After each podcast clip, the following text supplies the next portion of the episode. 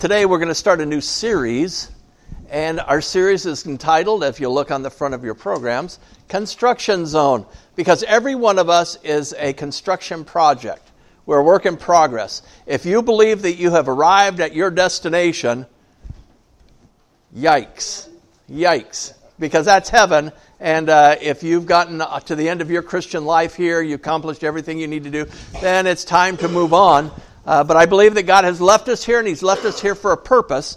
And uh, so we want to be well equipped in order to accomplish that purpose. So for the next uh, three weeks, four weeks counting today, we're going to talk about constructing a good spiritual life. Today we're going to talk about constructing character. Next week we're going to be talking about constructing relationships. Uh, uh actually, next week we're going to talk about constructing faith. Then the third week we're going to talk about constructing relationships. And then the final fourth week, we're going to talk about what does all of that look like? How should it look like when we reach maturity? Okay? And so I'll be here for all of those because each one of us, like I said, is a work in progress. And I pray that you'll go on the journey, but you'll not just learn some stuff, but you will change as a result of what you've learned. Uh, let's take a look at what Peter has to share with us today about constructing character. We find ourselves in 2 Peter chapter 1, uh, starting in verse 3. And here's what Peter says He says, His, and when he says His, he's talking about God. Okay? So God's divine power has given us, that's all of us here today, everything we need for a godly life through our knowledge of Him who called us by His own glory and goodness. Though these, through these, He has given us His very great and precious promises, so that through them you may participate in the divine nature, having escaped the corruption of the world caused by evil desires. Now, how many of you believe that you need something in order to grow spiritually? Just lift your hand up, okay? I want you to know, I want you to take you back to verse number three. It says, He, His divine power, has already given us everything we need for a godly life. Did you know that? You have everything that you need for a godly life. Now, I believe that the reason we think that we need more stuff is because we have some misconceptions and we fall into one of two traps. The first trap is that all the pressure is on me. I believe that all the pressure is on me to behave. Now, uh, I don't know about your experience growing up in the church, but in my experience growing up in the church, it was the, the main emphasis was on behaving properly. Not being anything, but just make sure you behave properly. So if you were angry on the inside, a good Christian would just smile on the outside. You know, now does that sound a little duplicitous to you? You know, a little fake? Yeah. And Christianity is not designed to be fake. So therefore, real spirituality would be to smile on the inside during those times where I'm feeling real unhappy and projecting that then to the outside. Okay? So now, being is as important as doing. In fact, I'm going to say that being is more important than doing. Being on the inside, being Christian on the inside, is more important than acting like a Christian on the outside. Sooner or later, uh, you're going to get the toothpaste test. You know what the toothpaste test is? You're going to get squeezed. Okay? What do you get when you squeeze your toothpaste tube? Toothpaste. Okay, you get toothpaste because what's on the inside under pressure gets on the outside. And you're going to get squeezed, and whatever's on the inside is going to come out on the outside. Okay, if you have anger, you have bitterness, you have resentment, whatever it might be, when under pressure, it's going to come out to the outside. Now, we think that all the pressure is on me to behave properly. I want you to know that's not Christian maturity. That's not even Christian growth. It's not even Christian. Okay? Because Christian believe, Christians believe in what? Integrity. Okay? Integrity means that whatever is on the inside of me is what comes out on the outside of me. Okay? So if I'm angry and I'm an integrous person, then I'm going to be angry on the outside, right? That's integrity. If I'm happy on the inside and it comes out happy on the outside, that's integrity. It means that what's on the inside gets on the outside. So to change us, we don't change the outside, do we? We change the inside. And Peter here has told us that God's divine power has given us everything we need to live a godly life. Okay? So the pressure's not on you. In 1 Corinthians 15 33, I don't have this for you, but you might want to just jot it down. It says, Bad company corrupts good morals, right? And so what do we do? We try to avoid bad company. You know? And so we get in this idea because all the pressure's on me that I have to avoid things. Avoid things. Avoid, avoid, avoid. I have to avoid sinful thoughts. I have to avoid sinful practices. I have to avoid sinful people. I have to avoid, avoid, avoid. But what I want you to start thinking about is I need to include. I need to include good people in my life because they will have the same kind of influence on me. They will influence me to do good. I need to include uh, good habits in my life because that will produce good things in my life. I need to change the inside of me because that will make me integrous. And then what is on the inside comes on the outside. Now, the second thing that we have to get over, and the second trap that we fall into, is that we kind of think that my growth should happen instantly. You know, I should just change. You know, God has the power to change you instantly, doesn't He? However, your effort many times needs to accompany his power. You need to cooperate with what he has done, and many times it doesn't happen instantly. And one of the things I think we fall victim to is we fall victim to this instant gratification society. How many of you, when you go get fast food, you want it fast? Okay, I do. You know, I don't like to wait for fast food. You know, that just is just counterproductive. It's just not it's not integrous. Fast food should be fast. It should be good. It should be served with a smile. You know, when I think about customer service, you know, I want customer service. Uh, and if I don't get that, I just get a little disappointed. You know, because I want everything, I want it my way right away. Okay? Don't you? Okay, so we get into this instant gratification society, and so we start thinking that my Christian growth should happen pretty instantly. I hope it happens fast for you. I hope it does. But if it does not, we're going to learn some things today that will cause us to persevere. Okay, now there's a couple of other fill ins here on the two traps, and usually we are concerned with how fast we grow. How fast we grow. You know what God's concerned about? God's concerned about how strong we grow, how strong we grow, and how we can stand up under that pressure. And when we get down to talking about perseverance, that, that, that word, Greek word is macrothumia. It means to be able to bear up under the pressure of whatever it is that's trying to get us off track. Philippians 1 6, and we have this promise from God. It says this, and, and Paul, writing the Philippian church, says, and in his prayer at the beginning of the chapter, he kind of concludes it with this being confident of this. Okay, he's prayed for the Philippian church, and he's confident in this that he who began a good work in you will carry it on to completion until the day of Christ Jesus, until Christ Jesus returns. He's going to carry on that transformational process in your life so that you become more and more, ever and ever, more like Jesus every day of your life. So let's ask the question how do we build character? Well, Peter here is going to give us some good things, but first thing I want us to do is to learn from our mistakes. Okay? Learn from your How many of you have ever made a mistake? Okay? How many of you have ever had a Southwest moment? You know, Southwest Airlines moment. You want to get away? You know, you've done something, it's kind of embarrassing, and everybody's looking at you, and the, and the tagline of Southwest Airlines commercial comes on You want to get away? Oh, yeah, we want to get away. I remember one time uh, when I was new in the ministry, I had a, a senior pastor that he was kind of taking me under his wing, teaching me how to do stuff. And so if you don't like what I do, blame him. Um, but he, he took me on a, on a funeral with him one time, and he says, Mike, what I want you to do is I want you to read John 11, and I'm certain, he said, John 11, 35. Okay? You know John 11, 35? Okay, if you, if you know the five, seven basic Sunday school answers, you know that the shortest verse in the Bible is Jesus wept. Thank you. I knew somebody here had to know it. The shortest verse in the Bible is Jesus wept. And that's the one I thought he told me to talk about. So I get up, you know, to start the, the service. And I read John 11 35, gave a little background about it, you know, about Lazarus and everything.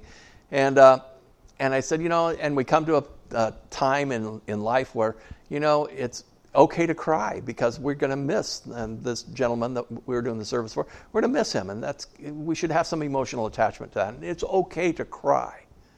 You know, and so I ended that with a little prayer, and then he did his thing, and we got in the car to go back to the church.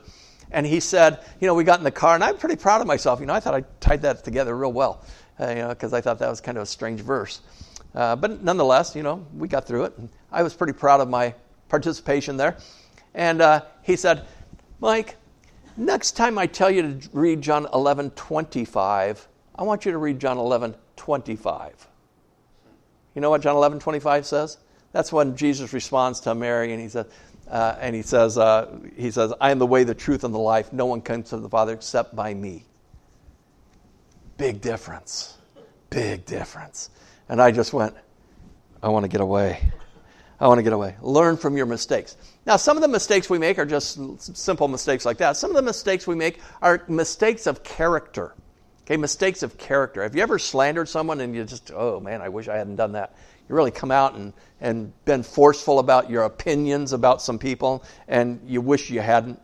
Well, let's learn from our mistakes, okay? Don't relegate your mistakes to oblivion and say, I'm not going to think about them anymore, but let's learn from them so that we don't repeat them. The second thing that I want us to do, and this is where I really want to spend the bulk of our time, is to make a conscious effort to add to your character.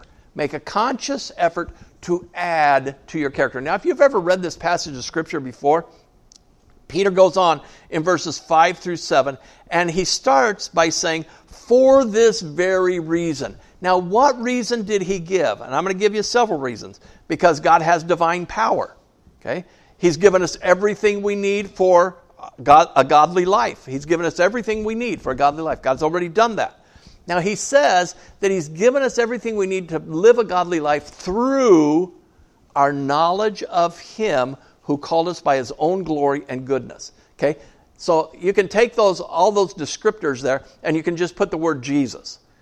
Through our knowledge of Jesus, God has given us everything we need to live a godly life. Now, what do we need to live a godly life? We already have it, right? We have some of it but it's a knowledge of Jesus. The more you get to know Jesus, the more you will live a godly life. What we have a tendency to do is think all the pressure's on me, and so therefore I need to learn how to behave properly. Well, that's partially true.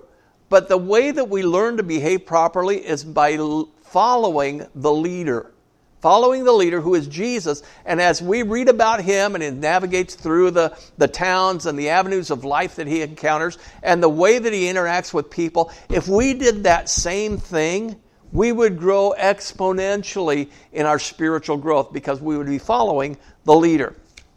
Now, he gives us some specifics here. He says, uh, to your faith. Okay, that's the beginning point faith he says, To your faith, I want you to add something. And the first thing he says that he wants us to add is goodness. To your faith, I want you to add goodness. Now, why is, do you think Peter wants us to add goodness right off the bat? Because that's a character quality, not something that you learn. Okay, it's a character. And it becomes the impetus for which, from which you do everything else if I'm doing my stuff out of goodness, I'm not doing it out of selfish ambition. I'm not doing it out of self recognition. I'm not doing it to be boastful. I'm doing it out of goodness. Now, if we look at this word goodness, what we're going to find is that it's character development. I'm going to do some things for someone else's benefit, not for my own benefit. Okay, so goodness has this element of doing it for others so that they can be the beneficiaries of my action. So if I establish that right up front, okay, I've got faith, I trust God, okay, and I, am going to follow Him. Now I'm going to I'm going to get my focus off of my vertical relationship a little bit and get it on my horizontal relationships with other people, and I'm going to do things that are good for them. Okay? Good in the sense of what God determines is good. Okay? I'm going to do good for them. Now, it comes to the third thing. He says, And to your goodness, I want you to add knowledge. Okay? Now, if I've already established that my faith is a goodness based faith, then when it comes to acquiring knowledge, you know what I don't become? I don't become proud. Okay? I don't become a braggart. I don't become kind of self indulgent. Because what does knowledge do? In fact, the Bible teaches very clearly that knowledge does what? It puffs us up. Okay? Makes us proud of what we know. And have you ever been proud that you knew something that somebody else didn't know? You know, in your maybe relationships. okay? Sometimes we do that. We are proud that we knew something that they didn't know. And it makes us, you know, kind of puffed up and arrogant. But if my, if my faith is tempered already with goodness, then my knowledge doesn't puff me up. Okay? Because now my knowledge is for your benefit too. And what I learn, I want you to be the beneficiary of. So Hosea 4 6. Now, Hosea delivers kind of a, a prophecy to the people. And the people of Israel, uh, Judah and Israel, they have, they've, they've wandered far from God. They've wandered far from God. They've practiced religions that they should have never practiced. And so this is what God delivers to the children of Israel through the prophet Hosea. He says, My people are destroyed from lack of knowledge. My people are destroyed from lack of knowledge. Because you have rejected knowledge, I also reject you as my priests. Because you have ignored the law of God, I also will ignore your children. And God delivers this scathing the indictment and this scathing judgment on the people of Israel because they have replaced their knowledge of God with their own selfish ambition and their own puffed up knowledge. We know better than God. You know, he tells us we shouldn't worship foreign gods, but it's good for us to do this because you know, it gets us in with the people around us and it get, makes us feel like we're kind of going with the culture. And do we not do the same today? Sometimes we do. You know, we feel like we need to be in touch with the culture, so we practice some things that maybe God says, you know, that's opposed to the knowledge of God. And so we need to be careful about our knowledge. So add to your goodness, your desire to help other people, I want you to add knowledge. Now, what has Peter said about growing spiritually? He says we will grow spiritually. We have everything we need for a godly life through our knowledge of Jesus. Okay, we'll have everything we need for spiritual growth through our knowledge of Jesus. So add to your knowledge, and you know, you can there's a lot of things you could learn, huh, in knowledge. But I want you to focus on the knowledge of Jesus. Read through the Gospels. You know, I, I want you to read through the Gospels frequently okay, frequently, so that you walk with Jesus through his life and you figure out why does he do what he does? How does he do what he does? What are people affected by what he does? So follow Jesus, learn from him, and add to your goodness knowledge. Now, sometimes knowledge can run amok, can't it? You know, and once you start learning stuff, you start down various paths, and, and you can get sidetracked, can't you? Okay? we can get very easily sidetracked. So add to your knowledge some self control. Some self control. Now, this doesn't mean that self control in the aspect of doing this apart from God, but self control means keeping your focus on the target. Okay? Practice self control so that you can keep your focus on the target, which is Jesus. So 1 Corinthians 6:18. Now, if we want to live a godly life and we want to live with self control, I'm going to suggest that there's two things in our culture today that will just mess you up when it comes to self control. Number one is sex, number two is money. Okay? Now, nowhere does the Bible teach that Christians shouldn't be rich. Okay? Everywhere in the Bible, it teaches that Christians should, be, should have fidelity in their relationships. Okay? They should have fidelity. They should not be sleeping around. Okay? So he says in 1 Corinthians 6 18, uh, Paul, once again, talking to the Corinthian church, he says, Flee from sexual immorality. All other sins a person commits are outside the body, but whoever sins sexually sins against their own body. And there are numerous scriptures about the love of money. The love of money is what? The root of? No. It's not the root of all evil. Okay? There's evil that comes to you that has nothing to do with money. Okay? Isn't it? but it's the root of all sorts of evil. If you read carefully, it talks about all sorts of evil. So it's not all evil. All evil is not money related. Some evil is selfish related. Some evil is sexual related. So therefore, be careful about your self control. Make sure that your self control keeps you focused on the target. And the target is getting to the knowledge of Jesus so that my life, my spiritual growth can happen. Okay? So now, to your self control, I want you to add, Peter wants us to add, perseverance. Perseverance. Spiritual growth is easy as long as it's happening quickly, right? As long as it's snapping right along, you know, and I can just learn and learn and learn and learn and learn and learn and just grow and grow and grow and grow. But sometimes we take a step back. Sometimes we will hit a roadblock. Sometimes we'll have something really difficult happen in our life. Okay? And that's when perseverance begins. Okay? When something difficult happens, when you have a setback, when you have a failure, that's when perseverance begins. And so, therefore, be ready for it. It's kind of like Charlie Brown. You know, Charlie Brown always wanted to be a big league baseball player. You know, and uh, one day he's out there in the in the sand lot, and Lucy's in the dugout with him, and he's up to bat, and uh, he strikes out. He comes back to the dugout. Lucy kind of slides over by him, and uh, and he says, "Lucy, I'm never going to make it. I'm never going to make it to the big leagues. I want to play baseball. I want to be in the big leagues. I want to I want to really do well. But man, I just don't have it." And she just looks at him for a minute, and she says, "You know what?" You need to set some short range, immediate goals. Don't focus on that long one out there of becoming major league professional player, but set short term goals. And he says, Well, yeah, that's, that sounds good. That sounds good. What should I do? She says, Well, at the end of this inning, when you go out to pitch and you go to climb on that mound there, that pitching mound, don't fall. That's the end of the story, folks that's where you should chuckle a little bit. Just don't fall. Because how many times have we gone out there to persevere and we've fallen? You know, we fall and we go, ah. Oh. And what do we do when we fall? We believe, like Charlie Brown, oh, it's never going to get better. I'm going to be a failure. I'm never going to get to where I need to be. And so, therefore, when you believe that, what do you do? You quit. You quit. You do not persevere. And I'm going to suggest to you that the person who wins is the person who perseveres. If you look at people all over the spectrum of, of occupations, you'll find people who were not good the first time they did something. In fact, Abraham Lincoln, how many elections do you think he lost before he won the presidency of the United States? Many. Many. Michael Jordan, he didn't even make his high school basketball team. Okay? He failed. But those guys who have the tenacity to persevere will be the ones who ultimately succeed. So I want you to learn perseverance. Okay? I want you to learn perseverance. Now, next thing, and you'll notice this starting to peak here. And to your perseverance, I want you to add godliness.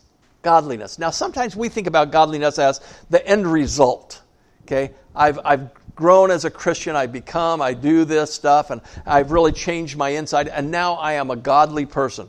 Well, I want you to know that this word godliness here really has to do with the appropriate belief and the devout practices regarding God. Okay, appropriate belief and devout practices. Okay, believe right and do right. But you notice those are in a very strange combination there. It begins with believing right. So, becoming a Christian on the interior so that what you do on the outside exhibits what you are in the inside. And once again, we call that what? Integrity. Integrity. What is on the inside gets to the outside. So, appropriate belief. How do you establish the appropriate belief about God? You follow Jesus. You follow Jesus. You read through the Gospels and you see when he comes to feeding the 4,000, the 5,000, and he has to change the belief of the disciples. The disciples, what do they believe? Well, gee, they believe in the physical realm. And all they believe is in the physical realm. And so, therefore, we got to feed 4,000, 5,000 people. We don't have enough resources to do that. So, therefore, they default to we can't. We can't do it. And Jesus says, No, I need to change the way you believe because that will change the way that you act. So he blesses the food, gives it to them to distribute. They go distribute it and they feed everybody. Everybody's full, and then they collect the leftovers, which is far more in the leftovers than what they had originally to start with. So Jesus changes the way they think. Now, it took them several lessons, okay? They, they feed 4,000 one time, they feed 5,000 one time. It took them two lessons, and they both default, both times, they defaulted to the same faulty thinking that we can't do this. Jesus had to change the way they think, the way they believed. So when you change the way you believe, it will change the way you practice your Christian life. What's on the inside gets to the outside, and pretty soon you find yourself being bold, being courageous, doing stuff that you never thought you would do before. Okay, so to, to your godliness, I want you to add mutual affection. Peter says, I want you to establish mutual affection. Now, how do you establish mutual affection? You hang around with people. You can't establish mutual affection without hanging around the body of Christ. There are a lot of people in the world today that believe that, you know, I can just watch TV and get my, get my church on TV. And they can learn knowledge, they can get a lot of knowledge, but they can never develop mutual affection by watching TV. You know, it's, it's hard to do. It's hard for me to say, you know, that person sitting right down there in front of the pastor on TV, man, I have some affection for that guy right there. I don't, because I don't know him. But when we get around each other, it gives us a chance to establish mutual affection. I tell you, when Nancy Lee called me this last week and said she had fallen, broke her nose, crushed her shoulder, uh, had to have a shoulder replacement, man, I, man, I, I was concerned. It, it hurt me to know that she was hurt that badly. And she's an independent lady, I want you to know. So for her to go and stay with her daughter and son in law, huge. But man, it broke my heart to know that she was in that much discomfort, that much pain. But she wanted us to know that she trusts her God. That's one of the things she said. I want you to pray for me, but you know, I trust God, and I know that He's going to do whatever He needs to do with me. I said, That's right on. That's right. Uh, but nonetheless, we know that God's going to take care of her, right? We know that God's going to get her all together, and we know that God's going to solve the situation. But nonetheless, our affection for her should cause us to have some kind of emotional response to that. Okay? Now, this mutual affection is affection for one's fellow believers, people that we rub shoulders with every Sunday, and hopefully more often than that. We need to learn to get together, you know, after church. We need to learn to get together, and have lunch together. Go to, you know, pick somebody and go to have lunch with them. Uh, enjoy their company. Learn about their life. Learn about what the things are that connect you together. Okay? Now, the pinnacle here is then to add to your affection, add to your mutual affection, love. Love. Now that's the that's the pinnacle of the of the whole uh, character building scheme. Add love to your mutual affection. Take it to the next level. And love means wanting God's best for someone else and being willing to provide it. Wanting God's best for somebody, and to the best of my capabilities, if I have the resources, I want to provide that. Okay, now we have, what do we have? We have all the resources we need for a godly life, right? And people need help in their spiritual maturity. So you have what you need.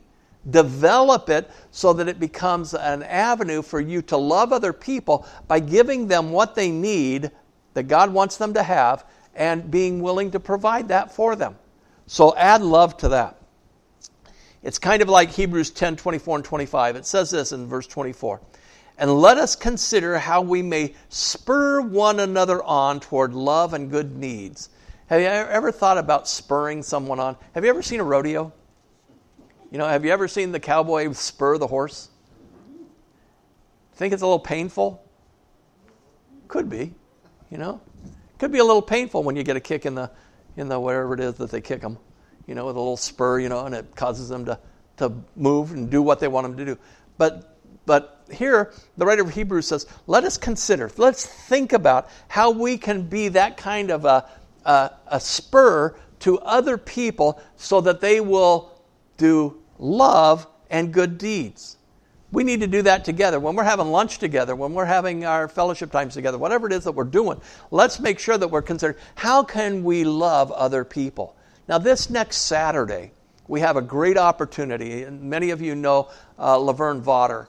Laverne has asked us to come and help her out in her apartment. She needs some rails and stuff put up, and some shelves, and a, a ceiling fan and stuff. And we need some people to come and help us do that.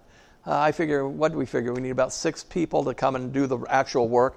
We need about 15 other people come to just hang out. Okay? So if you can do some work, come and do some work. If you can come and hang out and, and bless, uh, bless uh, Laverne with your presence and, and encouragement, come and do that. Uh, but we're going to do that this next Saturday at 9 a.m. Uh, and she lives on Dover Avenue, right by the cl- health club. What's it? Dover Estates. Is it Don? Dover?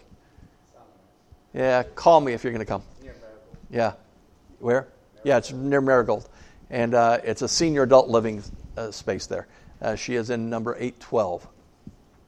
That's one of those things where I know how to get you there, but I don't know how to tell you. Okay.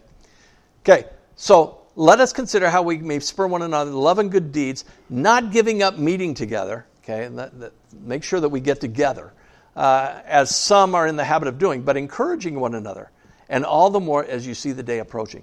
Let's get together every Sunday so that we can figure out how to spur each other on to love and good deeds. And we got a chance this next Saturday to do some love and good deeds with Laverne. Okay? Number three. And this is where we're going to leave it today. Let your growth be effective and productive. Okay, that's what he says here in verses 8 and 9. 2 Peter 1 8 and 9. For if you possess these qualities, and what qualities is he talking about? Okay, let's go back and review them. He's talking about faith, he's talking about goodness, he's talking about knowledge, he's talking about self control, he's talking about perseverance, talking about godliness, mutual affection, and love. He says, if you have those qualities, okay, if you possess those qualities, and notice what he says don't just have them, but in increasing measure, you will get more and more persevering. You will get more and more loving. You'll get more and more mutual affection. You'll get more and more godliness. If you're progressing in that, he says, if you possess these qualities in, in increasing measure, measure, they will keep you from being ineffective and unproductive in your knowledge of our Lord Jesus Christ. He says in order to gain knowledge of our Lord Jesus Christ, you need to have all of those qualities in increasing measure because they are what emulate the life of Christ. So to get to know Him means that you get to do it. You get to do the things that Jesus did. He says in verse number 9, He gives us the, the downside to it. But whoever does not have them is nearsighted and blind, forgetting that they have been cleansed from their past sins. In other words, we got cleansed from our past sins, we got this faith, but we're not practicing it, and so we, we, we lose sight. We lose sight of what the goal is. And the goal is what? The goal is to be effective and productive. Okay? Effective and productive. And I want you to write down two words. Okay? Write down two words. One is um, redemption.